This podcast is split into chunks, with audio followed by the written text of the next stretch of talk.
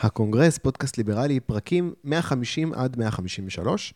השבוע אין ראיון, אני מנצל את הפלטפורמה הזאת כדי להביא לכם את כנס קהלת לכלכלה.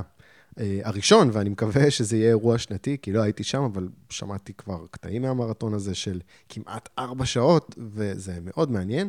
הם אה, הרימו שם אחלה אירוע, רועי עידן הנחה את זה.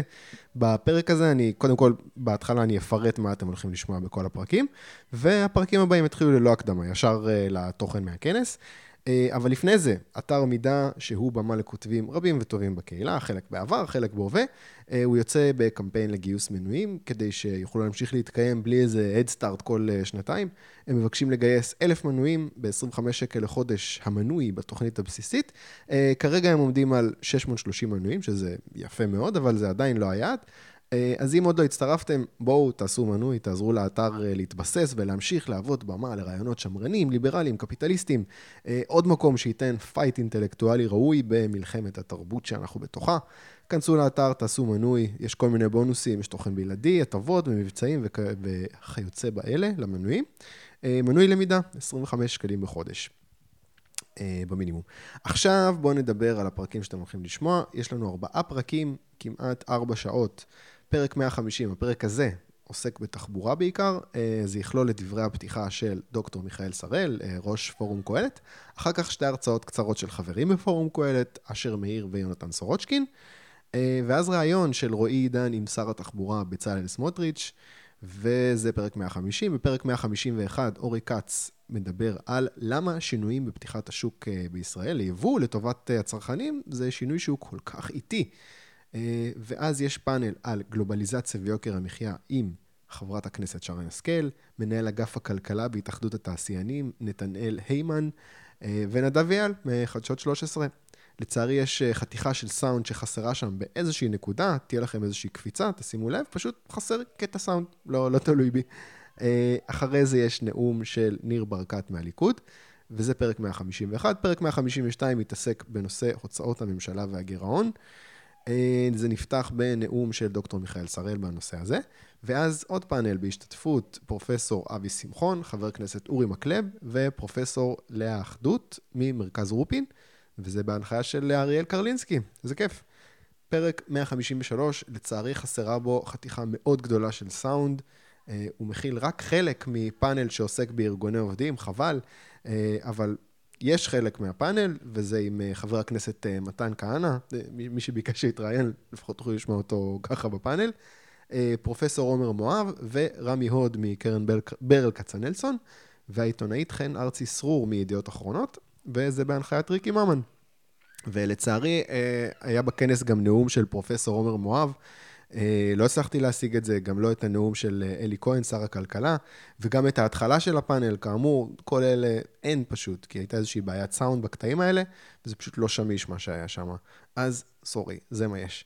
אה, אבל עדיין, כמעט ארבע שעות של תוכן, כיף גדול. תודה רבה ליונתן סורוצ'קין ולפורום קהלת שאישרו לי להעלות את התכנים לפלטפורמה הזאת. הפרקים לא יעלו ביוטיוב, כי אם אתם רוצים לראות את זה ביוטיוב, יש את זה כבר בערוץ של פורום קהלת, אני אשים לזה קישור בפייסבוק.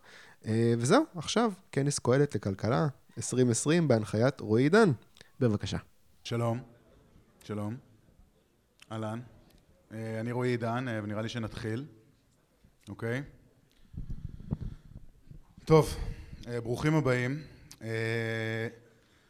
אני רוצה להגיד לכם בצורה מאוד פשוטה אה, שאני מתבייש ברמה האישית, אה, אני מסתכל פה על החדר הזה ואני רואה חדר מלא באנשים שאין להם טיפת חמלה, אוקיי? אנשים שרואים מספרים ולא בני אדם, אנשים שאכפת להם רק מכסף, כן? אני מכיר אתכם. הרי אם זה היה תלוי בכם, כולנו היינו מופקרים לחסדיו של השוק החופשי המשתולל ללא מעצורים. נתינים של דיסטופיה קפיטליסטית שבה יש ממשלה קטנה ותחרות חופשית. מקום שבו אין מכון תקנים, שבו אין מוסד לביטוח לאומי. מקום שבו אין הסתדרות. מקום שבו אנשים הולכים עם חולצות של מרגרט תאצ'ר במקום עם חולצות תנחומיי מקום שבו אנשים הולכים עם חולצות של מרגרט תאצ'ר במקום עם חולצות של צ'ה גווארה מקום שבו אין עונה לאבוקדו מקום שבו תמיד יש אבוקדו ושהמחיר של האבוקדו נקבע על ידי היצע וביקוש ולא על ידי פקידים. אני שואל אתכם רבותיי, אתם באמת רוצים לחיות במקום כזה? אני לא. אני לא. אני שונא אבוקדו. אתם מדברים הרבה על חופש, חופש, חופש. מה זה החופש הזה? שכל אחד יוכל לעשות מה שהוא רוצה? שאנשים ישלחו את הילדים שלהם לאיזה בית ספר שנראה להם? שכל דכפין יוכל לפתוח תחנת רדיו ארצית? שכל שמוק יוכל לגדל תרנגולות איך שבא לו? שניסע ממקום למקום עם אובר? רבותיי, מה שאתם מציעים זו אנרכיה קפיטליסטית חזירית שבה הערך היחיד הוא הממון. אני מציע שננסה סוף סוף את הסוציאליזם האמיתי. זה מה שאני מציע. אף פעם לא נוסע תנו לזה צ'אנס קיבינימט יפה. מוחאים כפיים במקום הנכון. ועכשיו בנימה קצת יותר רצינית. אתם שואלים את עצמכם בטח למה הסכמתי לבוא להנחות את הכנס הזה. ובכן הוצע לי כסף. זה כל הסיפור ועכשיו אני רוצה בבקשה להזמין את דוקטור מיכאל שראל ראש פורום קהלת לכלכלה. קבלו אותו במחיאות כפיים סוערות.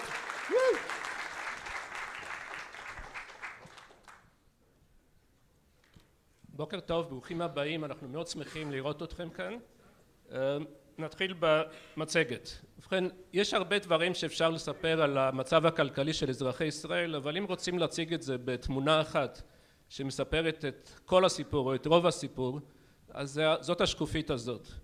מה שאנחנו רואים פה זה השוואה גם בינלאומית, אם הולכים מימין לשמאל, וגם השוואה על פני זמן מלמטה למעלה של רמת החיים החומרית של אזרחי ישראל או האזרח הממוצע בישראל לעומת מדינות אחרות ולאורך זמן. אנחנו רואים שם את ישראל הקו השלישי מימין והנקודה הנמוכה יותר זה מה שהיה לפני שני עשורים. הנקודה האמצעית זה לפני עשור והנקודה האחרונה זה הנתון האחרון. ואנחנו רואים עלייה משמעותית ברמת החיים הממוצעת בישראל בשני העשורים האחרונים למעלה משלושים וחמישה אחוזים.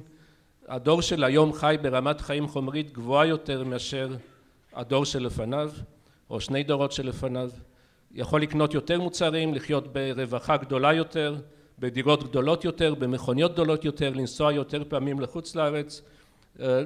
חיים נוחים יותר. ובכן זה נשמע טוב מאוד עד שמסתכלים קצת ימינה ושמאלה ומה שרואים שם שבעצם אנחנו באותו מקום יחסי יחסית לשאר המדינות או שאר האזורים בעולם לפחות של המדינות המתקדמות. אנחנו רואים שם משמאלנו את ממוצע ה-OECD עוד יותר משמאלנו את מערב אירופה, צפון אירופה וארצות הברית ואנחנו רואים שאותם פערים שהיו לפני עשרים שנה ולפני עשר שנים נשארו גם היום. לא סגרנו אפילו אחוז אחד של הפער ויכול להיות שלעומת חלק מהמדינות אפילו הפערים התרחבו. אם הולכים עוד קצת ימינה אנחנו רואים את מזרח אירופה שהייתה הרבה מתחתינו לפני עשרים שנה והיום הם כבר קרובים אלינו והקו השני מימין זה בעצם האזור היחיד שאותם עברנו אלה מדינות דרום אירופה. בגלל המשבר שהיה ביוון ואיטליה וספרד ופורטוגל אז אנחנו התקדמנו ודילגנו מעליהם. כמובן שזה לא, לא נחמה גדולה. ובכן אפשר להציג את אותו, אותו רעיון גם בצורה כזאת. אנחנו רואים פה את התוצר לנפש בישראל הממוצע כאחוז מהתוצר לנפש הממוצע במדינות המתקדמות על סמך נתוני קרן המטבע הבינלאומית ואנחנו רואים שם בצד ימין גם את התחזית של קרן המטבע לשנים הקרובות. ואנחנו רואים שישראל הייתה לפני הרבה מאוד שנים לפני עשרים וחמש שנה באמצע שנות התשעים בערך על שבעים ושניים אחוזים מרמת החיים במדינות המתקדמות. כלומר האזרח הממוצע בישראל חי ברמת חיים נמוכה יותר מאשר האזרח הממוצע באירופה, ארה"ב, קנדה, יפן וכולי ולאחר מכן בא המשבר הגדול של תחילת שנות האלפיים, מתקפת הטרור ומשבר ההייטק וישראל הידרדרה, הרמה הממוצעת בישראל ירדה למשהו כמו שישים וחמישה אחוזים. לאחר מכן באה ההתאוששות הגדולה של שנות האלפיים אחרי אלפיים ושלוש הרפורמות שנעשו השינויים המבניים העלאת גיל הפרישה הפחתת המיסים הקטנת, הקטנת הוצאות הממשלה והקטנת הקצבאות שמנעו עבודה מהרבה מאוד משפחות והייתה התאוששות מרשימה עד בערך 2011-2012 והיינו כולנו קיווינו שאנחנו בדרך הנכונה ובקרוב נוכל להדביק את הפער מול המדינות המתקדמות אבל מ-2012 בערך אנחנו רואים עצירה ונסיגה והידרדרות איטית ובעצם לא רק שאנחנו לא מצליחים להדביק את הפער אנחנו מידרדרים והדבר הזה ככל שעובר הזמן ויש יותר גלובליזציה ויותר קשרים בינלאומיים ויותר רילוקיישנס ויותר טיולים בחו"ל במסגרת שמיים פתוחים ויותר צפייה במה שקורה מסביבנו בעולם בכפר הגלובלי הדבר הזה מקבל חשיבות גדולה יותר. אנחנו משווים את עצמנו יותר ויותר למה שקורה בעולם. איש ההייטק בהרצליה משווה את עצמו יותר ויותר לאיש ההייטק בפאלו אלטו וכל האזרחים בישראל מרגישים שמצבם לא מספיק טוב שיכול להיות יותר טוב. שאין שום סיבה שבישראל רמת החיים לא תהיה כמו בצפון אירופה או בארצות הברית או בקנדה. אבל זה לא, זה לא השיח הציבורי שאנחנו עדים לו. לא בתקשורת הכלכלית לא, ב, לא, בס, לא בסלון בימי שישי בערב ובטח לא במצעי המפלגות ובאמירות של ראשי המפלגות לקראת הבחירות הקרבות אין דיבור על זה איך אנחנו מביאים את ישראל מ-72 אחוזים ל-100 אחוז ויותר. במקום זאת יש הרבה דיבורים על, על מתנות במרכאות אני קורא להן מתנות סרק שמבטיחים לקבוצה כזאת או אחרת באוכלוסייה על חשבון קבוצות אחרות בדרך כלל תוך יצירת עיוותים ותוך הקטנת הרמה הממוצעת וגודל הרמה הממוצעת של רמת החיים ואת גודל העוגה תמיד רבים על איך מחלקים את העוגה בצורה כזאת או אחרת אבל כמעט שלא מדברים על הגדלת, על הגדלת העוגה איך אנחנו גורמים לזה שבישראל האזרח הממוצע יהיה ברמת חיים הרבה יותר גבוהה ממה שהוא היום. ובכן יש הרבה מאוד דברים שאפשר לעשות בכיוון של הגדלת העוגה שעליהם כמעט לא מדברים מנינו כאן רק חלק מהם וחלק מהדברים חלק מהנקודות שמצוינות כאן יידונו במהלך הכנס בהמשך במושבים השונים. אז היום אנחנו לוקחים פסק זמן מכל, ה, מכל הדיבור וכל השיח הציבורי סביב חלוקת העוגה ומדברים איך אפשר להגדיל את העוגה. לא נכנסה את כל הנקודות בגלל חוסר זמן. ננסה אולי לעשות את זה בכנסים הבאים אבל לפחות חלק, מהם, חלק מהדברים יידונו בהמשך, בהמשך הכנס ואני מקווה שתהנו וכולנו נשמח מהכנס הזה. תודה.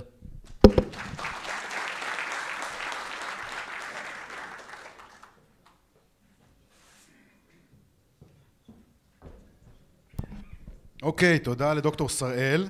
אה, המושב הראשון שנתחיל איתו הוא אה, מושב בנושא שחשוב אה, לכל מי שנמצא כאן היום והיה צריך לחפש חניה או להגיע בתחבורה ציבורית. תחבורה. אה, אז אנחנו נתחיל את המושב הזה בהרצאה של דוקטור אשר מאיר, ראש המחלקה הכלכלית בפורום קהלת. בבקשה.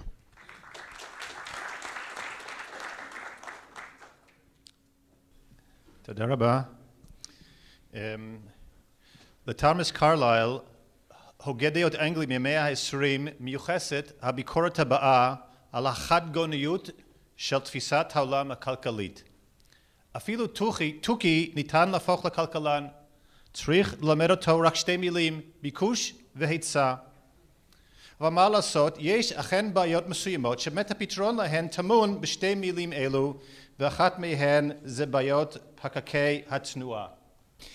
למעשה כבר לפני מאה שנה, בשנת 1920, העומס כבישים בכבישים היווה בעיה בולטת, וכבר אז כאשר כונן הכלכלן ארתו פיגו את התורה של המס המתקן אחת, אחת, אחת הדוגמאות שעליהן הוא הצביע זה הגודס בכבישים כבעיה שהמס כזה מסוגל לפתור. פה הבאתי קצת את הציטוט מן הספר מ-1920 אמ, אז אנחנו מבינים כבר את הבעיה אנחנו מבינים את הפתרון. אה, ואך הוגן לשאול אם כבר מאה שנה מבינים את הפתרון לבעיה אז למה למעשה לא יישמו אותו בכמעט שום מקום בכל העולם הגדול עם קרוב לשמונה מיליארד איש ויותר ממיליארד מכוניות יש רק מקומות בודדים שבהן אכן אימצו אה, אגרות תלויות גודש. התשובה היא שעד לפני שנים אחדות היו אה, שתי חסמים אימתניים למס כזה. החסם הראשון היה חסם טכנולוגי. עד לפני שנים אחדות כל הדרכים לעומדם, לפרסום ולגבייה של מס גודש היו יקרות ביותר, בנוסף נטו בעצמם ליצור גודש. אני בא במקור, במקום מהעולם המתפתח שקוראים לזה מטרופולין ניו יורק. שם התשתית מיושנת, בתשתית מיושנת של האזור הזה עדיין גובים את האגרות באמצעי דוכני תשלום, חלק מיוחשים וחלק לא, והדוכנים לא יוצרים גודש ניכר, כן? אז עד לפני שנים אחדות זה היה חסם מאוד גדול, והחסם השני אימתני אף הוא, הוא חסם פוליטי. זה נכון שבמס גודש הנהג ממיר תשלום בזמן עבור תשלום בכסף, אבל במקרים רבים התשלום הכספי מרתיע הרבה יותר. פה בתמונה רואים תמונה מכביש I-66 בווירג'יניה, שם הושק מיסי גודש לפני קצת יותר משנתיים, זה היה אחד הכבישים הפוקקים ביותר בארצות ארצות הברית, בקטע כביש של בערך עשר מייל אנשים באופן שגרתי חיכו חצי שעה ויותר, עשו אגרות גודש מאותו יום נמחקו הפקקים לגמרי. לפי שרואים אבל בתמונה, לפעמים האגרה בכיוון אחד מגיע ל-40 דולר, זה לא שקל, לא ין, כן? זה יכול להיות הרבה מאוד כסף, אנשים, רוב הנהגים מעדיפים לחכות חצי שעה בפקק ולא לשלם 40 דולר, אפילו 20 דולר שזה אגרה יותר מצויה בשעות השיא. אז, אז, אז זה החסם הפוליטי שיש התנגדות למס חדש שפתאום נוחת על האנשים ומפריע לנהגים. הבשורה הגדולה שאני מביא פה שבישראל ב-2020 נמצאו פתרונות משביעי רצון לשני החסמים. החסם הטכנולוגי בעל פתרונו בשתי התפתחויות. האחת היא שיטת הגבייה בישראל, מדינה מתקדמת, להבדיל מניו יורק, כבר עשרות שנים גובים אגרות בצורה יעילה וללא הפרעה על ידי צילום הלוחיות, כמו שעושים בכביש 6, קיימות גם שיטות אחרות, כולן זמינות, יעילות ולא יקרות, וכולן למעשה חדשות, זה לפני שנים אחדות לא היה ניתן ליישם אותן. השני היא שיטת החישוב. הבעיה של חישוב אופטימלי של גודש זה בעיה מאוד, מורכב, מאוד מורכבת זה מתבסס על חלק כל כבישי הארץ למקטעים ומתן ניקון למידת הגודש שיש בכל אחד ואחד אבל מה לעשות היום זה מה שכל התוכניות הניווט, הניווט עושות בצורה אוטומטית גם ווייז או גוגל, מפות גוגל או אפל זה בדיוק מה שהם עושים כך שמידע עשיר מקיף שאפילו בקרי תנועה לא חלמו עליו לפני שנים אחדות, היום זמין לכל בעל טלפון חכם. עוד חסם טכנולוגי זה בעיית הפרטיות. קיימת התנגדות מובנת לרעיון שמשרד ממשלתי עוקב אחריך בכל נסיעה במכונית, אבל גם לחסם זה אני פתרון, כן, עבור הפיילוט של דרך ערך שאנחנו נדבר עליו קצת בהמשך, מצאו דרך שהצ'יפ שעוקב אחריך מודד רק את הסכום שאתה חייב ולא את המיקום שאתה נמצא בו. וכעת לחסם הפוליטי של גודל המס, בישראל מצאו פתרון מקורי לבעיה של גודל המס, כן? רשויות המס השכילו להטיל מסי רכב כה כבדים כבר עכשיו שרק חסה בטעם למיסי גודש מסוגל לפתור את בעיות הגודש פה אנחנו רואים את סוגי המס, מס בלו על דלק זה יותר מ-16 מיליארד, אבל זה שמיוחס למכונות פרטיות זה בערך הסכום הזה.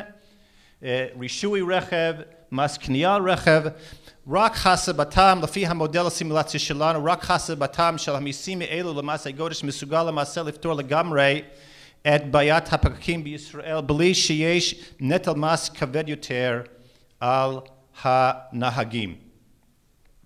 כמה זמן יש לי? טוב, חמש דקות, מצוין. בקהלת אנחנו עשינו, פיתחנו מודל סימולציה של השפעה של מס גודש מודל מתבסס על בסיס מידע ייחודי של מסלולי יוממות מסקר כוח אדם, זמני אימות טיפוסים מן האפליקציה של גוגל, יחס גודש זמן נסיעה בהתבסס על מדידות של באדיבות חברת מתת, מידע על uh, נטל המס לפי הכנסה, לפי uh, סקר משקי בית ואופן הנסיעה על פי הסקר החברתי. Uh, כמובן המודל הוא מודל, הוא לא מנבא אבל אנחנו חושבים שזה בסיס טוב, מה שאנחנו ראינו הבסיס הטוב ביותר לאומדן של השפעה של מס גודש בישראל, ורצינו סיטואציה של שני משטרי מס. אחד זה משהו, מס פיגוביוני מלא שבהם הנהג נושא במלוא העלות שהוא גורם, שהוא גורם עיכוב לנהגים אחרים. ואחד מה שאנחנו יותר מחייבים בשלב זה שרק הסבה של המיסים השוטפים שזה האגרה והבלו למס מיסי גודש ונעשה איזושהי טעימה של הממצאים פה רואים את הזמן ממוצע בפקק, בכלל היוממים, הרבה נוסעים מוקדם, מאוחר, אה, ושעות השיא, רואים שהמס האידיאלי, מה שאנחנו קוראים, מקטין הפקקים בכמחצית, האידיאל זה לא שאין בכלל פקק, אבל שהתנועה זורמת בצורה סדירה, אבל גם המס ההסבה אה, משיג בערך מחצית השיפור בתנועה של המס המלא המס שלא מטיל שום עליות uh, חדשות, דקה, הם לא יהיו חמש דקות, ואנחנו גם כן מאוד היה חשוב לנו לבדוק את הנושא של הנושא אוטובוס, uh, יש שיפור ניכר גם לנושא התחבורה הציבורית, למעשה במס גודש מלא כל כבישי הארץ נהפכים לנת"צים שאין בהם מפרע לאוטובוסים, uh, רואים פה איך שהרבה אנשים במקום לרדת מהכביש, כל הזמן אנשים רוצים לרדת מהכביש, בסופו של דבר הרבה אנשים במקום זה הם נוסעים מוקדם יותר או מאוחר יותר, אז אני פשוט משטיח, לא רק שאני, אני יותר מאשר אני מוריד את הרמה של הנהיגה, אני משטיח אותו. אמ, אה, גם כן רואים שהמס הקיים זה, זה לא שוויוני, הפריפריה משלמת הרבה יותר, שם אין הרבה גודש, אבל um, הם משלמים בלו מאוד גבוה בלי שהם מטילים על להיות אנשים אחרים. Um, ו... יש לנו ממצא ואנחנו צריכים להתקדם. מה שאני רוצה להצביע עכשיו שיש כבר היום שני, כמה הצעות קונקרטיות למיסי גודש ארציים בישראל. אחד זה פיילוט של משרד התחבורה של דרך ערך שכבר היום רץ עם עשרות אלפי אנשים ויוצר תשתית מאוד עשירה. השני זה הצעה של ארגון Future Mobility אה, שהם פרסמו לפני ימים אחדים אני לא אכנס כרגע לפרטים כי הזמן קצר, מה שאני, מה שאני רוצה להגיד ששני התוכניות האלו ניתן להרחיב אותם, כולם כרגע מוגבלים במספר אנשים ומספר אזורים, אבל שניהם ניתן באופן מאוד פשוט להרחיב בצורה הדרגתית וולונטרית למשטר מלא של מס גודש בישראל שבתוך עשור זה בהדרגה מתרחב בצורה וולונטרית עד שפתאום אנחנו מגלים שחיסלנו בתוך עשור כל בעיית הפקחים בישראל. ובסיכום אה, בישראל בגלל התוכנית הזאת אה, של דרך ערך והפיילוט שכבר מתקיים, יש כבר היום תשתית משפטית, אה, מנהלית, טכנולוגית ותנועתית שמציבה את ישראל בקדמת הבמה של מקומות שמוכנים להנהיג משטר של אגרות גודש בכל הארץ. עכשיו אני רוצה, אנחנו בצד החיובים על הזמן שאתה נוסע בכביש, כולם גם מאוד מודאגים מהבעיה של החנייה. עמיתי יונתן סורוצקין חקר את הנושא גם כן של החיוב של החנייה, ועכשיו הוא יציג את הממצאים של המחלקה שלנו.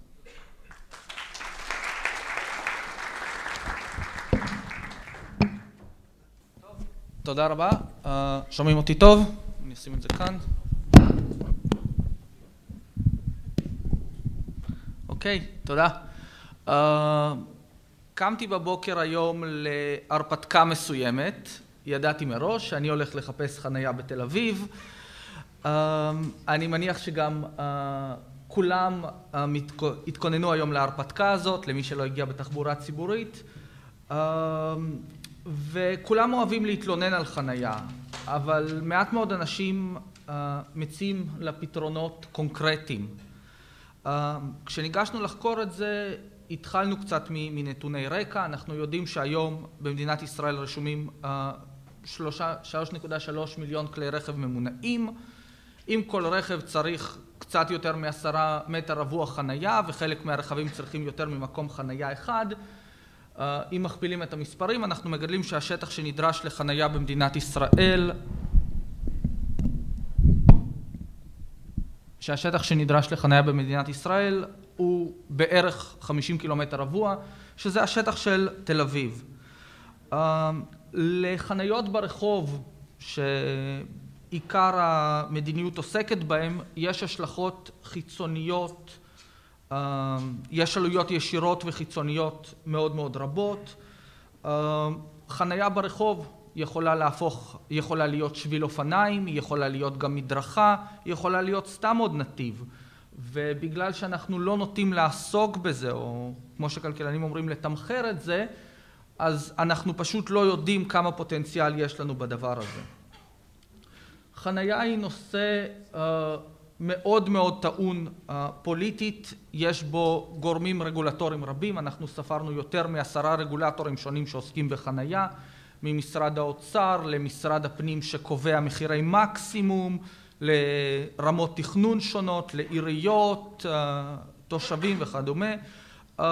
יש אינטרסים פוליטיים, תכנוניים וצרכניים מנוגדים בנושא חניה.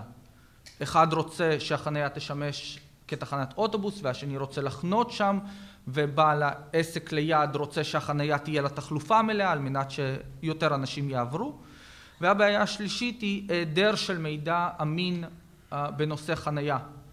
עד שבאנו לבדוק כמעט אף אחד לא ידע כמה חניות יש בתל אביב בכחול לבן. מידע שאף אחד לא יודע ברוב הארץ, להערכתי האישית זה גם מכוון כי אם לא יודעים אז לא יכולים לקבוע מדיניות שנוגעת לזה. אנחנו עוסקים בחמישה סוגים של חניות כשאנחנו באים לקבוע מדיניות עליהם, חניה פרטית במבני מגורים, חניה במקום העבודה שבדרך כלל מושלם, שהמעסיק משלם עליה, חניה חינם ברחוב, תווי חניה עירוניים וחניות בכחול לבן. במבני מגורים יש שתי בעיות שהן קצת כמו תנועת מלקחיים בעניין הזה. מצד אחד יש במקומות רבים תקני מקסימום, ברגע שיש תקן מקסימום ובניין מגורים אי אפשר לבנות בו יותר חניות, החניות האלה זולגות לרחוב בדרך כזאת או אחרת ומשתמשות במשאב ציבורי שאותו דייר לא משלם עליו. מצד שני במקומות אחרים יש תקני מינימום שבו מחייבים לבנות חניות ובמרכזי ערים למשל זה מאוד מקשה על בניית דירות חדשות והתפתחות, התחדשות עירונית בנושא הזה.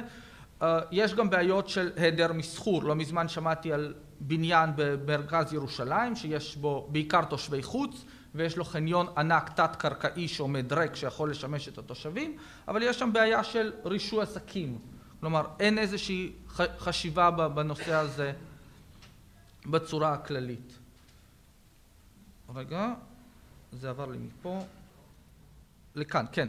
חניה במקומות העבודה. בחניה במקומות עבודה יש לנו שתי בעיות uh, מרכזיות. הבעיה העיקרית היא היעדר מס על רכב מעבודה. אם אני מגיע, uh, אם המעסיק שלי שוכר עבורי ב-800, ב-1,000 שקל בש... בחודש חניה, אני לא משלם עליה מס. אבל אם אני מזמין ארוחת צהריים על חשבון העבודה, אז אני כן משלם מס. ההיעדר של המס אמת הזה זה בעצם סבסוד מסוים של המדינה עבור מקומות החנייה, בניגוד מוחלט ל, לרעיון של מעבר לתחבורה ציבורית והיעדר שימוש ברכב פרטי. בעובדי מדינה יש הטבה כפולה בחלק מהמקרים, למשל פה בתל אביב עובדי מדינה מקבלים גם שכר עבור הזמן שהם נמצאים בתוך החניון ומנסים לצאת ממנו כי יש פקק ביציאה מהחניון, הם מחתימים כרטיס רק אחרי שהם עברו את הפקק. יש פה הטבה כפולה, בירושלים יש מקרה דומה, הדברים האלה צריכים לעבור שינוי לדעתי. חניה עם תו עירוני. התחלנו למפות את נושא התווים העירוניים, בגדול לכל רשות יש מדיניות משלה מצאנו שתי ערים, גבעתיים והרצליה, שבה יש יותר תווי חנייה מרכבים, כלומר אנשים עוזבים את העיר ונשארים עם התו, אז אנחנו רואים מקרים שבהם יש מכונית ויש לה שניים שלושה תווים של ערים שונות ואותו נהג מסתובב חופשי. בתווי חנייה יש כמה עיוותים, התווים, החלוקה חינם מעודדת שימוש ברכב פרטי, שוב בניגוד למדיניות ממשלתית שהיינו מצפים, יש עיוות בניצול של משאב ציבורי יקר, יש פה חוסר שוויוניות, אדם שגר במרכז תל אביב ויש לו תו חנייה או יש מקום חנייה כמעט שרשום על שמו מקבל את ההטבה הזאת בחינם, בזמן שאדם אחר או משפחה אחרת שאין לה רכב צריכה לשלם ארנונה קצת יותר גבוהה כדי לספק את החנייה הזאת למישהו, כלומר זה אמצעי שהוא מאוד מאוד לא שוויוני, האמצעי הזה גם לא יעיל, כלומר היינו מצפים שאנשים שיותר צריכים את החנייה, נניח איזשהו מישהו שיש לו איזושהי חנות ישתמש בה ולא מישהו שהשאיר את הרכב שלו במשך חודש במרכז תל אביב ונסע לחו"ל רק כי הוא יכול והדבר הנוסף שזה פוגע בהכנסות של העיריות יש רוב העיריות נמצאות בגירעון ויש להם משאב גדול מתחת לידיים. חנייה ברחוב בגלל שלא הצלחנו למצוא כמה חניות רחוב יש בישראל אז מדדנו בעצמנו לקחנו סטודנטים הושבנו אותם מול גוגל סטריט ויו ואמרנו להם תיסעו ברחובות מדגמיים ופשוט תספרו חניות. הממצאים שלנו הראו שבכל הארץ כמות החניות ברחוב היא דומה. לא ניתן לדחוף לא ניתן לייצר יותר חניות גם אם רוצים. כלומר כל המדיניות שראש עיר בא ואומר אנחנו נוסיף ארבע חניות ברחוב הזה אנחנו נצמצם פה ברמת המקרו זה לא משפיע. ירושלים אנחנו רואים שיש הרבה פחות חניות רחוב זה בגלל מזרח ירושלים יש שם רכבים אבל אין שם חניות. חילקנו את מספר הרכבים הרשומים בכל עיר למספר חניות הרחוב. אנחנו רואים שהביקוש לחניית רחוב הוא לא מייצר חניית רחוב. ברמת גן יש 3.9 מכוניות למקום חניה בנקודה הזאת אני רוצה להזכיר שרמת הבינוע במדינת ישראל היא מאוד מאוד נמוכה יחסית ל-OECD גם לאירופה גם לארצות הברית. כלומר מה שלא נעשה כמעט אנשים יקנו מכוניות כי זאת עלייה ברמת החיים שלהם. כלומר אנחנו לא נמצא פתרונות גם אם זה תחבורה ציבורית בשבת או כל מיני דברים כאלה הם לא באמת יקטינו את הביקוש למכוניות. חניה בכחול לבן הדבר האחרון. אנחנו יודעים שכחול לבן הוא מאוד מאוד זול. הפער בין מחירי החניה למחירי החניונים אנחנו רואים אותו בכך שאנשים מסתובבים ומחפשים חניה זה בדיוק העלות של הפער. יש פה מצב גם של לוז לוז לוז כלומר גם העירייה מוותרת על חניות גם בן אדם צריך להסתובב בשביל למצוא חניה וגם בזמן שהוא מסתובב ומוצא חניה הוא יוצר פקק למישהו אחר שרוצה לעבור בכביש הזה. המלצות המדיניות שלנו ובזה נסיים. כרגע דבר ראשון העלאת מחיר החניה בכחול לבן למשהו שנקרא למחיר ביצוע. כלומר אם לא ניתן למצוא מקום חניה בכלל כנראה המחיר הוא נמוך מדי. אם ניתן אם יש הרבה מאוד מקומות חניה ריקים כנראה המחיר הוא גבוה מדי. מחיר ביצוע אומר שאנחנו ננסה למצוא מצב שבו יש לנו 90 אחוז חניה תפוסה, 10 אחוז חניה פנויה. ההמלצה השנייה זה תמחור חווי חניה בצורה שתייצר מקסימום, שלום כבוד השר, כך שאנחנו נייצר מקסימום רווחה לתושבים, אם נעלה את המחיר של תווי החניה אנחנו גם נייצר הכנסות וגם נוריד קצת את הביקושים. והדבר השלישי הוא גביית מס אמת מחניה במקום העבודה יש פה איזשהו סיכום אנחנו נשלח בעתיד וזהו תודה רבה לכם. רועי? יונתן, הסר את ידיך מהחניות שלנו, הן של כולנו. ואם כבר מדברים על תחבורה, תרשו לי להזמין בבקשה לבמה את שר התחבורה, השר בצלאל סמוטריץ'. הייתי חצי שעה מאחורי הקלעים, יכולתי אולי לסדר את זה שם. טוב, כבוד השר, קודם כל תודה שבאת. תודה שהזמנתם, והאמת תודה, אתה מרשה לי רגע משפט פתיחה? על עצם העיסוק בתחום הזה, תראו, זה לא דבר שהיה כאן, לא לפני כמה שנים ואפילו לא לפני כמה חודשים. יותר ויותר כנסים, יותר ויותר מחקרים, יותר ויותר עיסוק עומק בסוגיה של משבר התחבורה שמדינת ישראל נמצאת בתוכו, עם כל השלכות הרוחב המאוד גדולות שלו על הכלכלה ועל החיים האישיים שלנו ועל זמן המשפחה שלנו ועל הפריון במשק. יש עכשיו מודעות באמת חריגה, אני חושב, גם בציבור וגם אצל מקבלי החלטות במשרד האוצר, בכנסת, באמת מקצה לקצה, שיש כאן אתגר מאוד גדול שצריך לשלב ידיים ולהשקיע המון כסף כדי לטפל בו. אז תודה לפורום קהלת ולכל מי שעומד, ותודה על המחקרים ועל עבודת העומק. אנחנו בדרך הנכונה בעניין הזה. תודה. זהו, אני יכול לרדת? כן. השר סמוטריץ', בכמה שנים דיליי תשתיות התחבורה של מדינת ישראל נמצאות ביחס למקומות שהיינו רוצים להידמות להם בעולם? תראו, דרך המדד היותר נכונה משנים זה כסף. אז רק לסבר את האוזן, ההשקעה הממוצעת באירופה לתשתיות תחבורה ציבורית היא 15,000 דולר לנפש, מדינת ישראל עומדת על 2,000 דולר לנפש השקעה. זה אומר שאנחנו בחוסר של בערך 250 מיליארד שקלים באופן מיידי, כדי לנסות להגיע למדינות מתוקנות באירופה עם תשתיות תחבורה ובעיקר תחבורה ציבורית טובה. הצפיפות על הכבישים, אז הממוצע במדינות ה-OECD זה 800 כלי רכב לקילומטר כביש, אצלנו 2,800 כלי רכב לקילומטר כביש. שוב, זו תוצאה, יש פחות תשתיות תחבורה ציבורית, התוצאה היא שאנחנו דוחפים יותר ויותר אנשים, אגב כתוצאה מאילוץ לדעתי, אל הרכב הפרטי, אחר כך כבר מתרגלים וזה הופך להיות נוח. יש משהו הרבה יותר נוח בלקבל נהג גם בלי להיות שר ולנסוע בתחבורה ציבורית טובה ובתנאי שהיא אמינה וזמינה ובטוחה. אבל כשיש פחות מדי תחבורה ציבורית אז יש הרבה יותר מדי כלי רכב וכולנו חווים את זה בעמידה בפקקים. שוב, לסבר את האוזן על מסילה, אז הממוצע בערך במדינות אירופה זה קילומטר מסילה לארבעת אלפים תושבים, אז זה תלוי, בשוויץ זה לאלף חמש מאות תושבים, אבל אני הולך בערך על ממוצע. אצלנו קילומטר מסילה לשמונת אלפים תושבים, וזה פער מאוד גדול שצריך לסגור. אני אגיד מילה אחת על הזמנים, כסף זה אירוע אחד, וכדי לקבל אותו אז אנחנו גם נצטרך להעמיס על תקציב המדינה, וזאת אחת ההשקעות המשתלמות ביותר כלכלית, כי אין דבר שמעודד צמיחה יותר מהשקעה בתשתית, ואין דבר שעולה למשק, אני חושב יותר מאשר הגודש על הכבישים, גם בזמן של כולנו וגם בעלויות הנלוות, אחר כך בבריאות ובאיכות הסביבה, בזיהום האוויר.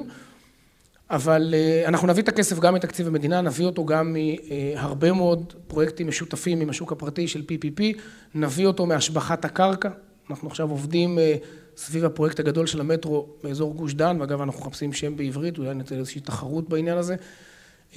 אבל המיזם, מה? שמעתי רעיון פה ממישהו? אבל המיזם הזה הולך להשביח, סמוטריצ'ית. הולך להשביח בצורה דרמטית את הנדל"ן סביב הקו, ואנחנו ניקח חלק מזה כדי להשקיע בתוך הקו, אבל הזמן הוא וקטור משמעותי מאוד, ואני עובד עכשיו על בכמה פרויקטים תשתיתיים לאומיים, גם המטרו, גם השדה המשלים, שלא יודע אם יהיה לנו זמן לדבר עליו, ולהעביר את זה בחקיקה. המצב הזה שבו הליכי התכנון לוקחים שנים, שנים, שנים, והמכרזים מאוד מסורבלים, וכדי להניח מסילה רביעית באיילון, אני צריך שבע, שמונה שנים של ויה דולורוזה במוסדות התכנון, הוא בלתי מתקבל על הדעת, נצטרך לייצר, אגב ידעו לעשות את זה מצוין, כשהיה משבר דיור, הלכו על הוותמ"לים, ידעו לייצר מסלולים עוקפי בירוקרטיה והליכי תכנון מסורבלים, אנחנו נהיה חייבים לעשות את זה בשורה של פרויקטים לאומיים, ואנחנו מכינים את זה היום. אז אתה בדיוק מרים לי לשאלה הבאה, כי לאחרונה התפרסם בדה מרקר שהכנסות המדינה ממיסוי על רכב... מה זה דה מרקר? סתם, סתם. סתם, סתם. אני. קורא. זה בלי ניקוד, אבל יש תמונות, אז אני קורא. שהכנסות המדינה ממיסוי על רכב מהוות 14% מתקציב המדינה. זה פרת מזומנים מטורפת לממשלת ישראל. האם זה לא יצר מצב שבו בעצם למערכת, לפקידות, לאו דווקא לך כשר או שמתחלף וזה, אין אינטרס אמיתי לספק לנו מערכת תחבורה ציבורית נורמלית? תראו, העלויות המשקיות של משבר התחבורה נאמדות בעשרות רבות מאוד של מיליארדי שקלים, וזה יותר מאותם 14% מהכנסות המדינה ממיסוי. זה נכון שאנחנו נצטרך לייצר חלופות, ולא יודע, אני לא הייתי כאן בהרצאה, אני מניח שזה מופיע גם בהמלצות של המחקר שלכם בקהלת. אנחנו נצטרך לשנות למעשה את כל מבנה המיסוי על רכב ועל נסועה. נתתי כאן בסדר? שם קוד למשהו הרבה הרבה יותר גדול, היום המיסוי הוא פר ברזל, פר כלי, ואנחנו צריכים לעבור מתקפי? למיסוי... זה כמו מתקפי? נצטרך, נצטרך לעבור יותר למיסוי פר נסועה, פר שימוש במשאב, בסופו של דבר, אגב זה גם הרבה יותר נכון אמיתית, זה הרבה יותר פרוגרסיבי. השתמשת יותר במשאב הזה, שנקרא כביש, תשלם יותר, השתמשת במקומות או בשעות אה, אה, ש- שהעלויות המשקיות שאתה מייצר גבוהות יותר, תשלם יותר, השתמשת פחות, תשלם פחות, זה הרבה יותר אמיתי והרבה יותר נכון. אז לכולם ברור היום, אני אומר לך באחריות, מתוך אה, דיונים מאוד ארוכים עם משרד האוצר, אה, שהמצב הנוכחי הוא רע למשק וצריך להשקיע כדי לפתור אותו. אה, אני בפירוש אומר, זה לא שנשאיר את המדינה בלי מישהו הכנסות. צריך לשלם משכורת לפקידים, אז- פנסיות. אז, אז אנחנו נצטרך, ל... לא, מישהו צריך להביא כסף כדי שנוכל להשקיע 150 מיליארד שקל במטרו. בוא, עזוב רגע את הציניות. יש הרבה מה לייעל בשירות יכול. הציבורי, עמדתי ידועה בעניין, אבל עכשיו נצטרך כסף גדול כדי להשקיע בתשתית, גם בתשתית הפיזית, גם אחר כך בכלים, במערכי ההפעלה. אבל אה, אנחנו, אני אגב מאוד מקפיד בכל הדיונים עם האוצר, שסך המיסוי, כן, האמבטיה הכללית שהמדינה מקבלת ממיסים על אה, אה, בכלל תחבורה לא תגדל, זו לא איזו הזדמנות עכשיו לקחת עוד כסף מהאזרחים, אבל המבנה של כל עולם המיסוי הזה הולך להשתנות בצורה דרמטית, כך שנשמור על ההכנסות הקיימות, אבל נעשה את זה בצורה הרבה יותר נכונה, ואז גם לא תהיה סתירה, להפך, יהיה לנו תמריץ. אז אין דיבור על להוריד את ההכנסות האלה. אין דיבור על להוריד את ההכנסות האלה, כבר בוודאי עכשיו לא רכב בתחום הוא עם שלי. איזה 100 ומשהו אחוז אה, מס קנייה, ו... להפך, אני חושב שאת המס קנייה על הרכב, תסלחו לי, זה לא פופולרי לפני בחירות, יצטרכו אפילו להעלות, כי שוב, האינטרס שלי זה שיהיו פחות רכבים בום, פרטיים. כותרת. פחות, פחות רכבים פרטיים ויותר תחבורה ציבורית וכלכלה התנהגותית, מי כמוכם פה יודע, אה, יודעים כמה כלכלה התנהגותית היא, היא אמצעי מאוד משמעותי היום אה, לנהל נכון יותר את המשאב. אז זה א', לייצר הרבה יותר מהמשאב הזה ולהשקיע המון בתשתיות של תחבורה כבדה וקלה, ואחר כך לנהל נכון את המשאב, וזה דורש להבנות את ההתנהגות של כולנו ולשנות הרגלי התנהגות. אז שוב, לא נטיל גזרות לפני שתהיה אלטרנטיבה, אבל גם אי אפשר יהיה לעבוד בטור. אנחנו נצטרך במקביל לפתח הרבה מאוד תשתיות, לשפר בצורה דרמטית את התחבורה הציבורית, ואז בד בבד עם זה גם לייצר תמריצים לעבור מהרכב הפרטי לתחבורה הציבורית. אני באמת אומר לכם, כל אחד היום יכול לקבל נהג בלי להיות שר, ובטח בעוד חמש, שש, שבע שנים, אני חושב שאנחנו הולכים למקום מאוד טוב. אוקיי, אה, רק רציתי להגיד שאת המילה פרוגרסיבי, אנחנו נשמח אם לא תשתמש בה בפורום הזה. תודה. אה, שמרן.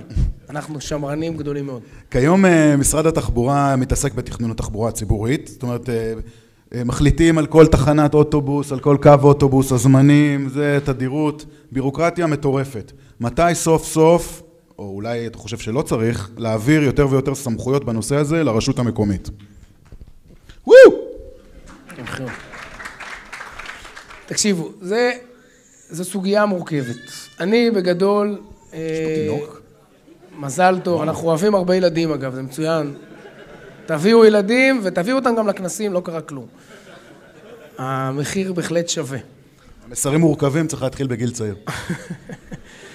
בקיצור, אני ממש לא אדם שאוהב לרכז אצלי את כל הסמכויות, אני אחד שכמה שיותר נבזר ונאצול זה יותר טוב, יש בהחלט יתרונות לניהול מקומי שמכיר, שנמצא קרוב יותר לצרכני הקצה ומכיר ויודע לתת מענה ולשפר. אבל רגע לפני שאתה מוחא כפיים, שוב, כי אני לא רוצה להיות פופוליסט והמסרים הם מורכבים, לא בכל מקום ולא בכל תחום זה יודע לעבוד.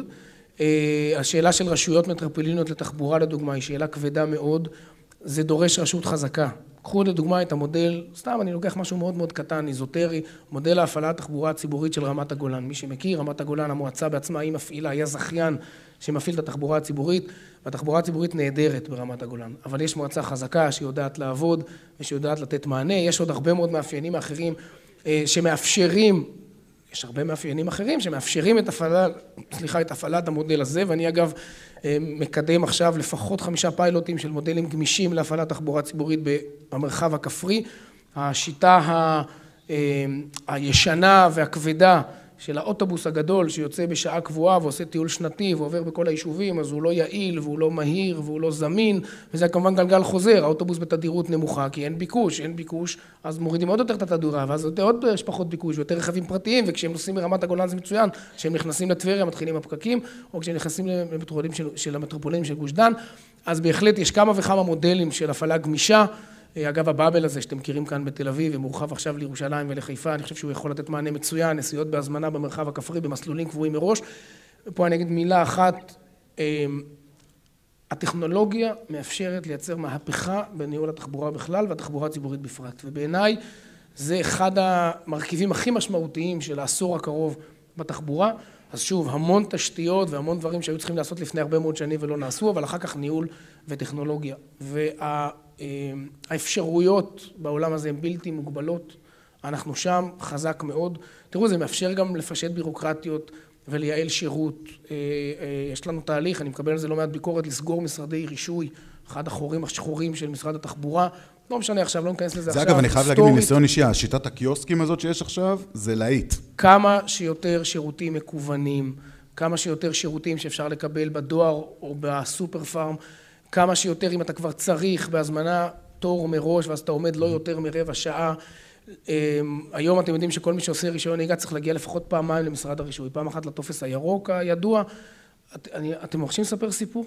אני הגעתי למשרד, ניסיתי להבין טוב. מה... לא, זה הזוי. בשביל מה בן אדם, אתם, אתם תאהבו את זה, פורום קהלת, תקשיבו. לא, כי זה, זה מקרה מייצג, כל כך הרבה אבסורדים שנוצרו כאן לאורך השנים. בשביל מה לכל הרוחות, בחור צעיר שהולך לעשות רישיון, צריך להגיע פיזית למשרד הרישוי ולמלא את הטופס הירוק כדי שהוא יוכל ללכת למורה לנהיגה, להירשם, להתחיל ללמוד נהיגה. עזבו רגע למה בסוף הוא צריך להגיע למשרד הרישוי שיקבל את הרישיון, כשיש דואר ויש אימיילים ויש זה, ואגב ביטלנו את החובה להחזיק רישיון צמוד באוטו, אז בכלל גם לא צריך את הרישיון, את הכרטיס פיזית אצלו. אז סיפרו לי? סיפור, לא צריך, לא צריך גם להסתובב עם רישיון נהיגה. הכל על המסופים של המחשב במשטרה, אפשר בלי זה. אגב, השימוש היחידי שאתם צריכים את הכרטיס עצמו, זה אם אתם רוצים להוציא רישיון אה, לשכור רכב בחוץ לארץ. ואז אתם צריכים את הרישיון הבינלאומי או המוכר אה, בינלאומית. לא צריך להסתובב עם רישיון, לא צריך להסתובב עם תעודת ביטוח. זה חלק מפישוט בירוקרטיה שהוא נורא נורא פשוט. אם תרצו לספר לכם אין ספור סיפורים על, על באמת דברים הזויים. אז שאלתי למה, אז הסבירו לי, תראו, מעשה שהיה כך היה. לפני איקס שנים מישהי אה, הלכה ללמוד לימודי נהיגה, למדה את כל הלימודים, שילמה את כל הכסף, באה לעשות את הטסט, מסתבר שיש לה יד אחת קצרה. ולכן היא צריכה אה, ללמוד נהיגה על רכב עם תפוח על ההגה. אז היא צריכה את כל הלימודים מחדש, אז היא תבעה את המדינה, והמדינה הייתה צריכה לשלם לה 4,000 שקל אה, כדי לשלם לו מחדש את לימודי הנהיגה. ישבו המשפטנים החכמים ואמרו, כדי לכסות את המדינה מפני תביעות עתידיות, כל אדם שבא ללמוד חייב שהפקיד יראה אותו פיזית ויראה שאין לו יד קצרה. תקשיבו, זה לא מצחיק, זה עצוב. זה לא מצחיק. 150 אלף ביקורים במשרד הרישוי בשנה, תכפילו כמה זה עולה, לנו כמדינה ולפקידים ועל כל פקיד ואז כזה הייתה יש עוד. תביעה והתחילו להעסיק פקידים עיוורים. אז, אז... בקיצור, באמת מופרך לחלוטין, אפרופו ניהול סיכונים, אני מעדיף לשלם פעם בכמה שנים 5,000 שקל למישהו עם יד קצרה. ולא, אני לא מזלזל חלילה באנשים עם זה, אבל בסדר, ביטלנו את זה, בעזרת השם, אה, אני חתמתי על תקנות אה, שמ-14 לפברואר, עכשיו רוצים לדחות את זה בעוד חודש, מעוד חודש, לא צריך יהיה להגיע למשרד הרישוי, הטופס הירוק יהיה מקוון, לא צריך להגיע כבר למשרד הרישוי כדי לקבל את הרישיון הזמני, עושים את זה בדואר, ואחר כך אנחנו שולחים לך בדואר את הכרטיס הקבוע. אה, אנחנו מורידים, הורדנו בחצי שנה האחרונה כמעט מיליון ביקורים במשרדי הרישוי, והתוצאה היא שאפשר לסגור יותר ויותר משרדים, להשאיר כמה משרדים גדולים שעובדים בצורה מסודרת, ימים מלאים ומשמרות מלאות ובהזמנת תורים בראש, אז מי שכבר מגיע עומד 15 דקות, אבל זה הטכנולוגיה בהכי קטן. טכנולוגיה מאפשרת לנו לה- להעביר יותר רכבות על מסילות קיימות, כי מערכות איתות שמאפשרות לשמור מרחק קטן יותר מכל רכבת. אנחנו אה, בשלבי בדיקה, מנכ"ל הרכבת עכשיו בחוץ לארץ על זה, לחפש איך להביא רכבת של 16 קרונות במקום שמונה, כן, שתיסע על מה שהוא- מסילת זה החוף. מה שהוא עושה שם. אני מבין שאתה מבקש כעיתונאי להצטרף פעם הבאה לנסיעה שלו. אשמח, תודה. במטוס ראש הממשלה. תודה. במטוס ראש הממשלה. אה, להביא, אה, לייצר, ואז בהשקעה קטנה של הארכת רציפים, נוכל להסיע על מסילת החוף, שכרגע יש לנו רק כידוע שתיים. אתם יודעים כמה שנים עובדים על הכפלת מסילת החוף? על הליכי התכנון, אפרופו החוק שדיברתי קודם? רק על התכנון של הכפלת מסילת החוף. אגב, אחד מצווארי הבקבוק הכי עמוסים של הרכבת היום. שנים. אז יש תוכניות ונקדם אותן ונכפיל, אבל עד אז אם אני יודע להביא רכבת של 18 קרונות שנוסעת על קו החוף, ואוטומטית מתפצלת לשתי רכבות כשהיא מגיעה לאיילון, ומתחלקת לשני קווים, אפשר לייעל גם את התשתית הקיימת. עכשיו, זו טכנולוגיה של מערכות בטיחות, זו טכנולוגיה של רכבת שיודעת להתחבר ולהתנתק בלי שצריך לרדת איזה בחורצ'יק עם כפפות וזפת ולחבר את הקרונות אחד לשני. וכמובן בניהול תחבורה ציבורית, מערכות ספירת נוסעים, אנחנו נדע על כל אוטובוס איפה הוא נמצא, כמה אנשים יש עליו, כמה אנשים מחכים לו בתחנה כדי להוציא את האוטובוס כן, מראש, נדע אם יש פקקים להסיט אותו מחדר ניהול תחבורה שעובד אונליין 24-6 ומנהל את התחבורה, ומנהל את התחבורה הציבורית ויודע להסיט את האוטובוס למסלול אחר ולהודיע לנוסעים בתחנות שהאוטובוס לא מגיע כי יש תאונת דרכים אז שלא יחכו לו, שילכו לחלופה אחרת, עולם שלם שמאפשר לשפר בצורה דרמטית את התשתיות הקיימות. אנחנו תכף נחזור לטכנולוגיות, אבל באמת רציתי לשאול אותך, נחזור רגע אחורה לרשויות המקומיות, ואתה רוצה לתת להם יותר סמכויות, לתכנן את התחבורה הציבורית. מה אם רשות מקומית תחליט להפעיל תחבורה ציבורית בשבת? 24-6 אמרנו? תראו, אה, בואו, באמת, בסוף זאת שאלה רצינית מאוד. מדינת ישראל היא מדינה יהודית. ואתם יודעים, אני כל הזמן אומר שעל דברים שחשובים לנו, אנחנו יודעים גם להשקיע ולשלם מחיר. אנחנו מייצרים תעשיות לא מזהמות, וזה בהחלט מטיל עלויות גם על המשק וגם על המפעלים. צריכים להפעיל, כל, כן, להתקין כל מיני מערכות. אנחנו יודעים לייצר רכבים ירוקים שנוסעים על חשמל ולא מזהמים, כי זה חשוב לנו. והשבת היא חשובה מאוד מאוד במדינה היהודית. אחד הערכים בעיניי הכי בסיסיים של מדינה יהודית. וה... ודמוקרטית בוודאי, אבל גם יהודית, ואת הערך הזה אסור בשום פנים ואופן לשכוח. עכשיו, על זה אני מוכן להתווכח, זה לגיטימי. מותר שאחד יחשוב שלא חשוב לו שזאת תהיה מדינה יהודית, או כן מדינה יהודית, אבל השבת היא לו ערך, בעיניי ערך יסוד מאוד מאוד חשוב. עכשיו, זה לא שאין פתרונות, יש, ואפשר למצוא פתרונות, אבל כשנקודת המוצא היא שהשבת היא ערך חשוב, ואם הוא חשוב, אז גם אם יש מחיר לשמירת המרחב והפרהסיה הציבורית עם זהות וצביון של מדינה יהודית ושל שבת, גם אם יש לדבר הזה מחיר, זה מחיר שאנחנו מוכנים לשלם אותו בשמחה. עכשיו אני אומר, יש פתרונות, ושוב, גם כאן אני לא רוצה להיות פופוליסט, אפשר למצוא את האיזון ודרך המלך, בלי שנפגע בסטטוס קוו, בלי שנפגע בערך ובמעמד ובצביון ובאווירה של השבת במדינה היהודית, וכל מייסדי המדינה לדורותיהם נשאו על נס את הערך הגדול של השבת, דתיים ואלה שעדיין לא. אוקיי. Okay. נזרום איתך. אה, דיברנו על טכנולוגיה. אנחנו מדברים, טכנולוגיה, רכבות מתפצלות, זה, אובר, עניינים, זה, בסוף, עוד פעם... מה, מה זה אובר? יפה. בסוף, עוד פעם, אנחנו נתקעים עם אותן מוניות, ועם אותו קרטל, ועם הקבלות הקטנות, ומה, מה, מה קורה? מתי אנחנו נראה פה קצת אה, תחבורה שיתופית אה, במדינת ישראל? תראו, אחד האתגרים הגדולים באמת שלנו, ודיברתי קודם על ניהול המשאב הזה, שתמיד יהיה משאב בחסר, הכביש, זה העלאת מקדם המילוי.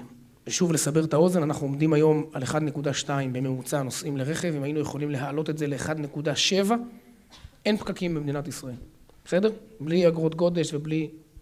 זאת הדרך כנראה להגיע לזה, אחת הדרכים, אבל אם רק נעלה את מקדם המילוי בחצי נוסע לרכב, עכשיו, הדרך לעשות את זה היא, שוב, בשני מסלולים. אחד זה העלאת מקדם הפיצול, יותר ויותר אנשים שעוברים לתחבורה הציבורית, אנחנו קוראים להם להעביר את מחזיקי המפתחות אל התחבורה הציבורית, שזה עולם שלם, נגענו במקצתו קודם.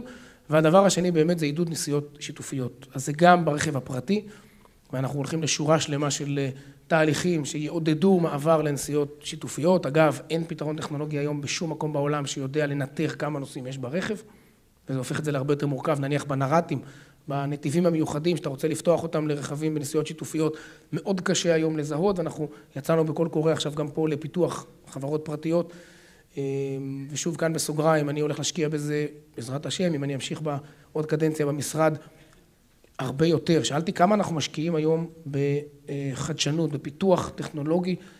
אז אמרו לי תשמע השקענו השנה 30 מיליון שקל בשיתופי פעולה עם יזמים פרטיים. 30 מיליון שקל זה לסבר את האוזן, פחות מקילומטר כביש, בסדר? לסלול, צריך להשקיע הרבה יותר בשיתופי פעולה עם השוק הפרטי, אנחנו צריכים להגדיר את הצייחים, איזה מענה טכנולוגי אנחנו צריכים לקבל ולזרוק את השוק, לפתח אותו ולהביא אותו ולסייע אה, בהשקעות כספיות בעניין הזה. איפה היינו? לא זוכר, אבל אה, לא, דיברנו שיתופיות. על תחבורה בגדול. נסיעות שיתופיות. אז יש כן. מגוון דרכים כן. שאנחנו רוצים לעודד נסיעות שיתופיות, גם ברכב הפרטי. אה, לתקן את התקנות, לאפשר לכם לקחת יותר כסף על הנסיעות האלה ולא רק שני שקל לקילומטר, בלי שזה ימוסה ובלי שזה יהפך לנסיעות, אבל בהחלט, גם נסיעות שיתופיות במוניות, זה אחד המאבקים הקשים שלי עם המוניות, תראו, המוניות, אה, ואנחנו מתעקשים על זה שיותקנו המונים החכמים ויהיו נסיעות שיתופיות במונית, נהגי המוניות יצטרכו לעשות זה, ואגב בעיניי זה גם טוב להם, בסוף הם יקבלו יותר כסף על אותה נסיעה, ההתנגדות שלהם נובעת מזה שהם לא מוכנים בכלל להכניס אפליקציות. הם רוצים שיהיו נסיעות שיתופיות, כשהטלפן הזה בתחנה, אתם מכירים? הוא זה שיתאם את הנסיעות השיתופיות, אין חיה כזאת, זה לא יעבוד בחיים.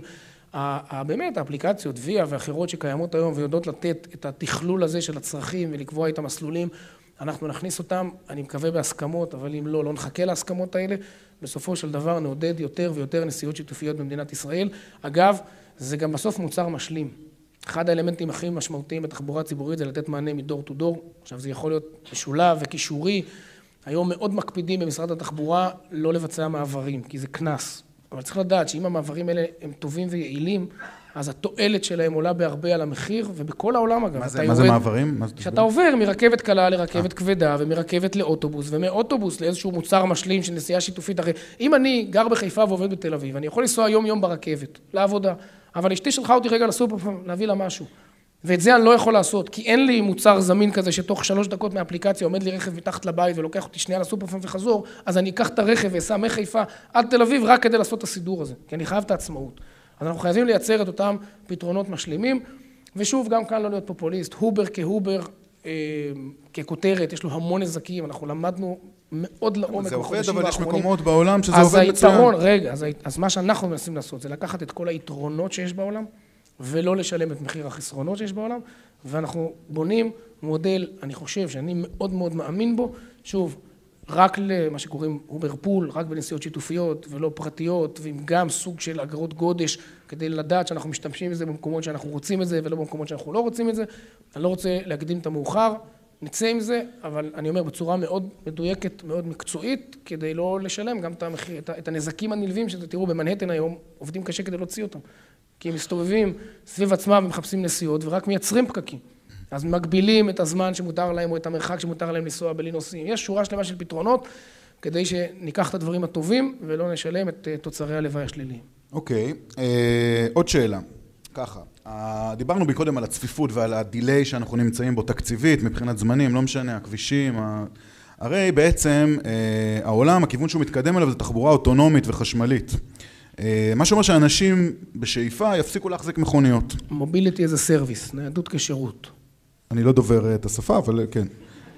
עכשיו, היום הזה הוא אמנם לא ממש קרוב, אבל הוא גם לא מאוד רחוק. יכול להיות שכל ההשקעות האלה שאנחנו עושים עכשיו, מיליארדים על גבי מיליארדים, אתה אומר אולי צריך עוד מיליארדים, אולי הן בכלל מיותרות, כי יום אחד נקום בבוקר עוד עשר שנים, ופתאום נפח הרכבים על הכבישים ירד ב-50 אחוז. א', גם כשהוא ירד ב-50 אחוז, אנשים יצטרכו לנסוע. תשתיות צריך לייצר בכל מקרה, אבל זה נכון, אמרתי, הרבה יותר תשתיות תחבורה ציבורית ופחות עוד כבישים ועוד כבישים, פשוט כי זה לא מועיל. כל כביש עובד שלוש-ארבע שנים ונתקע. תראו את כביש 6. עכשיו, הוא, הוא כביש נהדר, הוא עשה מהפכה וצריך לייצר עוד כמה כאלה, ואגב, אני כן שנייה עושה הפסקה. אמ, דיברנו המון על כסף, וזה מאוד מעניין לפורום קהלת ועל כלכלה.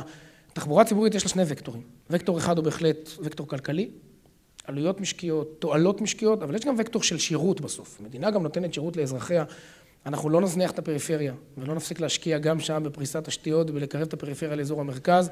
זה נכון בכבישים, זה נכון ברכבות. בואו, אה, אני, בעיניי, ציונות היא ערך, ו, ולפתח את הנגב ואת הגליל ואת יהודה ושומרון זה חשוב לא פחות. אגב, זה גם בסוף תורם לכלכלה.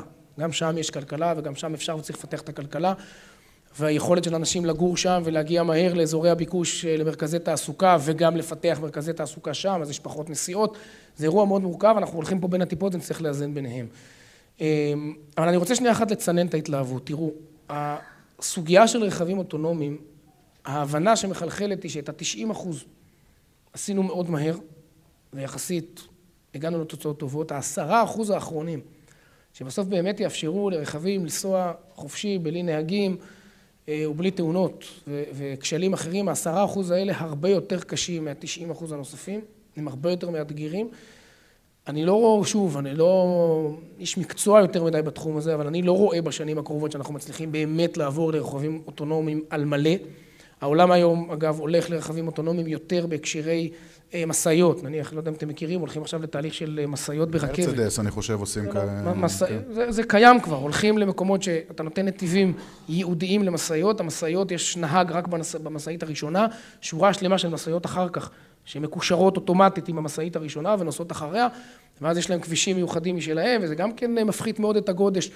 אני לא רואה מצב, זה נכון, התפיסה הזאת של ניידות כשירות ולא כבעלות, להחזיק פחות ופחות את הרכב כקניין ויותר ויותר כשירות, היא תפיסה נכונה. כי הוא גם קניין נשענת- מאוד לא, זה השקעה מאוד לא טובה למשפחה להחזיק רכב, זה מוצר שאתה... לא למשפחה. משלם עליו הרבה כסף והוא לא משתמש בו כמעט לא, בעצם. לא למשפחה ולא לחברה. התפיסה הזאת היא תפיסה נכונה, ובסוף היא, היא תהיה מורכבת מהרכבות הכבדות והרכבות הקלות והמטרו, ושורה שלמה של מוצרים נלווים. האוטונומיה תשפר בהרבה, תשפר בהרבה אגב את מערכות הבטיחות, וממילא גם את זמן התגובה, ואם זמן התגובה מתקצר, אז הפקקים שמאחורה מתקצרים. יש הרבה מאוד, רק אני... אמ, אני אומר באמת, הלוואי ויכולתי להגיד שבעוד עשר שנים אין נהגים יותר, לא צריך, לא צריך להחזיק רכב, אתה... עוד ייקח קצת זמן, אבל אני אומר, התפיסה הזאת של ניידות כשירות לא נשענת רק על האוטונומיה המוחלטת יש של לנו פה מושב על הרכבים. דילול אוכלוסייה בהמשך, אז אנחנו אה, ננסה לראות אם אפשר אולי. סתם, לא באמת. לא תפיל אה, אותי. יש לנו ממש אה, עוד איזה שתי דקות אה, ככה לסיים, אז אני רוצה לתת לך ככה טקסט חופשי, החזון שלך, השר סמוטריץ', לתחבורה בחמש שנים קדימה, לראייתך. טוב, קודם כל חמש שנים זה לא הרבה בתחבורה. אנחנו נצטרך לעשות... אה, זה כל הזמן אה, שנשאר לנו, אנחנו- אני חושש. חס וחלילה. אנחנו נצטרך לעבוד קשה באמת, וכפי שאמרתי, לייצר לעצמנו כלים וסמכויות ויכולות, לזרז את התהליכים ולקצר ולבצע הרבה יותר מהר. אמ, כתפיסה, כתפיסה, זה הרבה יותר תחבורה ציבורית והרבה פחות רכב פרטי. זה הרבה יותר טכנולוגיה. אמ, זה הרבה יותר, עכשיו תראו, באירופה, אתם יודעים, קודם כל מקימים מטרו, ואחר כך בונים את העיר מעליו. ועשו את זה לפני מאה שנה כבר. אה, אנחנו לא בונים את המדינה מאפס, אנחנו צריכים להתנהל בתוך מצב נתון, והוא מורכב. אה, לא דיברתי קודם, אחד החסמים הגדולים זה הצורך שלנו לתאם, הנה אגב הצד השני של המטבע, להעביר סמכויות לרשויות מקומיות זה מצוין, בתחומים שבהם הן טובות ויכולות לעשות את זה, כל אחד עם היתרון היחסי שלו. אחד הקשיים הכי גדולים שלנו בתשתיות לאומיות זה הצורך להגיע להסכמה עם כל ראש רשות. רשת הנתיבים המהירים, נתיבי העדפה לתחבורה ציבורית, שהיא קריטית, קריטית. אמרתי קודם, המרכיב הכי מרכזי שיגרום לכולנו לעבור לתחבורה ציבורית זאת האמינות שלה. שאני יודע שהיא מגיעה בזמן, אוספת אותי בזמן, מורידה אותי בזמן, אני לא מאחר לעבודה ולפגישה, והפקקים תוקעים את זה. ומשבשים לנו את כל הסבבים, כי האוטובוס צריך לעשות את הסבב הבא, אבל הוא יוצא מאוחר כי הוא נתקע בפקק. רשת הנתיבים המהירים הזאת. עשיתי אה, נתיב מהיר על אה, ויצמן בכפר סבא, ויש לי אחר כך נתיב מהיר בהרצליה, אבל עם רעננה לא הצלחתי להגיע להסכמה ואני לא יכול להעביר את הנת"צ באחוזה. אז כל הרשת תקועה. ולא עשיתי כלום. ה... יהיה גם ב-531. אני לא הולך עכשיו לפרט, בואי, אני לא... גם את אחוז הפיצחנו בעזרת השם, הכל יהיה בסדר. מקווה שהצלחנו להגיע לשם להסכמות. אבל לא יכול להיות מצב שאני, אה, ואנחנו רואים את זה בנמלים, עשתה רפורמה טובה, לא מושלמת, אבל אחרי 70 שנות אה, ועדי עובדים, ואתה יושב עם העובדים, זה מערכון של גששים. סוף סוף יהיו שני נמלים חדשים, נפתח את השוק לתחרות, צריך עכשיו תשתית של כבישים. כדי שכל המשאיות של היבוא והייצור לא יפקקו את הכבישים הקיימים, אבל אני לא יכול לקדם את הכבישים, אין לי היתרים מהרשות המקומית, מאשדוד, מחיפה. זה טירוף, וחלק מה שאנחנו עובדים עליו עכשיו זה גם לייצר לנו יכולות תשתיות לאומיות לעקוף. השאיפה היא לעשות הכל בהסכמות, בהידברות, זה אלה עסקאות ווין ווין, אבל לא לתת לכל אחד שמחליט עכשיו שזה לא מסתדר עם האג'נדה הפוליטית שלו בתוך העיר, ולא מתאים לו עכשיו שנתיים, שלוש של אבק, עד שנסיים את התהליך, לעצור את כל העסק הזה. אה, אנחנו נצטרך לעבוד הרבה יותר מהר, לפתח הרבה יותר תשתיות, שוב, בעיקר, בעיקר, בעיקר של תחבורה ציבורית. בעיקר של תחבורה ציבורית, לשם אנחנו הולכים בעשור הבא, עם שדרוג מאוד משמעותי של הטכנולוגיות על כל המרחב. אני אופטימי, אני אופטימי שוב כי יש מודעות, כי אתם עוסקים בזה, וזה לא קרה לפני שנה ושנתיים. אני אופטימי כי אני מבין שיש הבנה מאוד מאוד גדולה, ואני מקווה שתהיה לנו הזדמנות לעבוד מאוד קשה, ואני רוצה לומר מילה טובה, תדעו לכם, יש במשרד התחבורה מאוד נוח, בטח לאנשים שיושבים כאן על הכיסאות, לנגח את הפקידות, את אנשי הציבור, אני אומר לכם שיש לנו נבחרת מצוינת בהנהלה של משרד התחבורה, צעירה, רעבה, חדשנית, שיודעת ורוצה לחשוב מחוץ לקופסה. חברות הביצוע שלנו נפלאות. רכבת ישראל, שהיא באמת חור שחור של הרבה שנים, תוצאה של, שוב, אין ספור תהליכים, וחבל עכשיו להרחיב. הרבה מאוד, אגב, הוועדים, וה... את זה נפרק. אמ, רכבת ישראל עוברת עכשיו תהליך נהדר. מחיאות כפיים. יש לה הנהלה... יש לה הנהלה חדשה, באמת נפלאה. ניחא המנכ"ל, ולאט לאט הוא בונה יותר ויותר מרכיבים בהנהלה. עכשיו, זה קשה, נכון? אני אומר לכם, הדוגמה, האתגרים שהנהלת הרכבת מתמודדת איתם. אין לנו זמן לדוגמאות. בלריב עם. משרד האוצר ועם רשות החברות, בלבנות אמון שנשבר הרבה מאוד שנים, בלריב עם אה, גילה אדרעי, בסדר, עם יושבת ראש הוועד. אבל הכיוון הוא נכון, הכיוון הוא נכון, וצריך עכשיו המון נחישות, המון גיבוי שלכם, והמון המון עבודה קשה, והמון המון המון עזרת השם, ואז נצליח. תודה. חברים, השר בצלאל סמוטריץ'. אחרי שאני אלך, הוא יספר לכם על איזו שאלה ראשונה שהוא נורא רצה לש- לשאול, והתאפק ממש ממש ממש. תודה שהתאפקת. הפסקה,